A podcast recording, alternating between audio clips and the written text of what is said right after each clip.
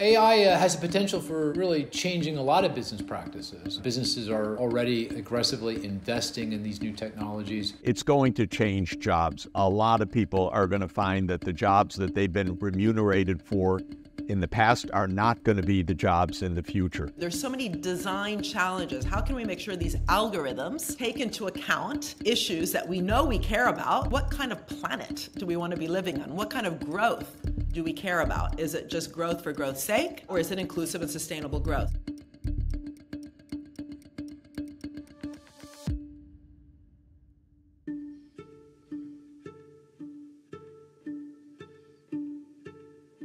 Well, we're all going to benefit to the extent that there are new efficiencies. We can buy things cheaper. We can get AI embedded in all sort of gadgets, and therefore our lives become just easier. On the other hand, there will be a lot of casualties in terms of workers, not just the routine workers that were in the factories that got replaced by software over the last 30 years, but we're going to see more professional workers who are actually going to be losing their jobs because AI can can do those jobs at least as well as they can and far more efficiently. And it's going to have tremendous social and political implications because a lot of those professional workers are used to doing fairly well. This isn't the working class anymore. We're now talking about the middle class of America, and AI could very easily be taking over many of those jobs to say that everybody benefits has never been true in economic history or economic change. There will be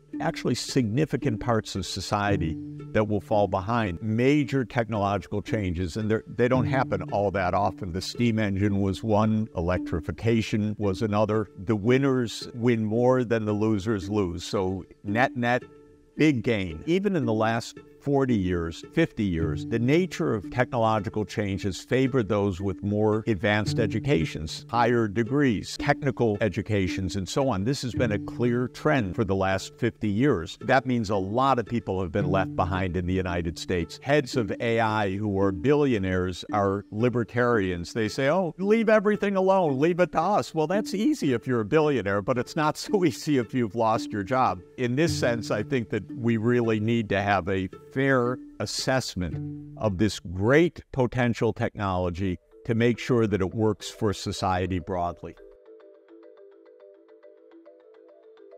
Artificial intelligence, machine learning, robotic automation can affect the way they're using labor. AI is going to have major disruptive effects. Some firms are going to survive, some of them will disappear. Entire sectors of the economy will be radically changed by AI.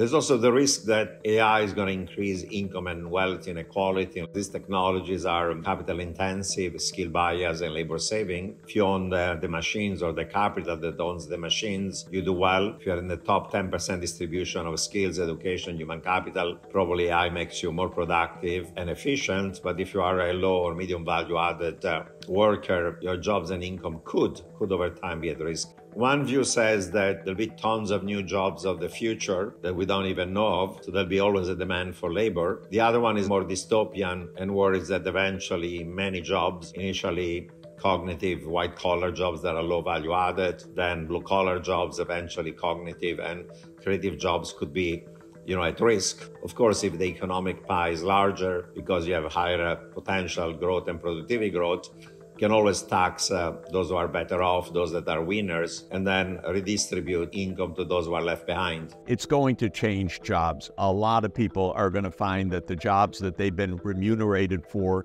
in the past are not going to be the jobs in the future. The returns to owning AI, to owning the intellectual property will soar. And that's why we have new trillion dollar companies. But for a lot of Americans, it actually means lower real earnings, not higher real earnings, because it means a shift of the income distribution. And we need to understand all of this better so that we can actually make public policies that say, oh, AI is a great thing, but this part of society is going to need help this part of society is going to be so incredibly rich that they actually should pay some more taxes. This topic of AI is really fever pitch now in all the areas that I inhabit as my work as an investor, as an economist, as a board member, as a public policy person. I think it's a longer game than perhaps people are, are thinking about. But at the micro level, it could have a meaningful impact, not just on business models and how companies constitute themselves and think about allocating resources like capital and labor, but also I think it could be incredibly transformative for the role of state if indeed we end up with a lot more people who are out of work, which some estimates assume that that might be the case.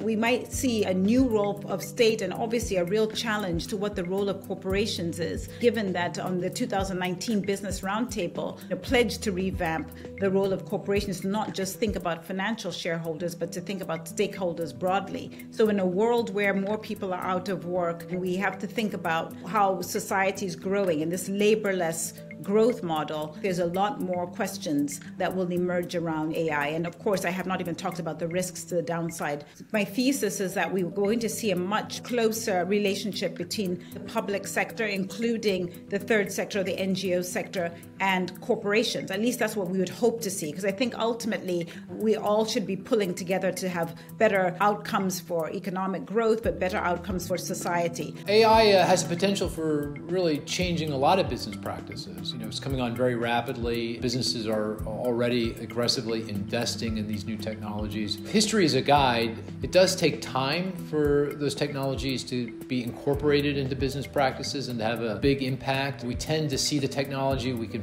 see it, we can feel it, we can taste it, we know it's coming. Therefore, it should happen immediately. It doesn't happen that way generally. It happens over over periods of several years, even a couple decades. But I think all businesses will benefit and also be challenged by artificial intelligence. And of course, the, the benefit is productivity gains. I mean, businesses are scrambling to try to figure out how to raise the productivity of their labor force. They know that it's going to be hard to find workers in the future given demographic trends, aging out of the, the workforce by boomers and weaker immigration.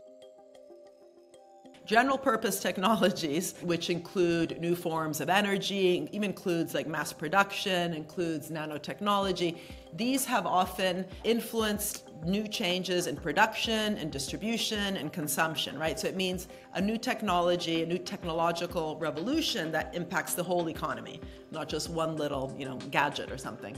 Even Google's algorithm was financed from the National Science Foundation. The internet was financed by DARPA. GPS was financed by the Navy. The big questions we're asking today around AI, but even just big tech in general in terms of privacy, how our data is being used, do we know how it's being used, the GPT now 5.0 or whatever we're, we're coming to, there's so many design challenges. How can we make sure these algorithms take into account issues that we know we care about. Just look at the Human Rights Declaration, right? There's a lot of good information there, but also the Sustainable Development Goals. These are all important in terms of defining what kind of planet do we want to be living on? What kind of growth do we care about? Is it just growth for growth's sake, or is it inclusive and sustainable growth? So there's real design challenges, especially today where a lot of the talent that used to be distributed is in four or five companies around artificial intelligence. So there's profits being earned in excess of the underlying innovation. That has then affected massive, what I call rents, which are used then to hire in some of the top workers, labor, to work for the companies. Much of this, if you look at AI, used to be in universities, places like Stanford, MIT. It's now much more profitable for top academics to be doing artificial intelligence research for the big four or five companies in this space and not in universities or even not in DARPA. What I think is healthy would be if that talent pool was distributed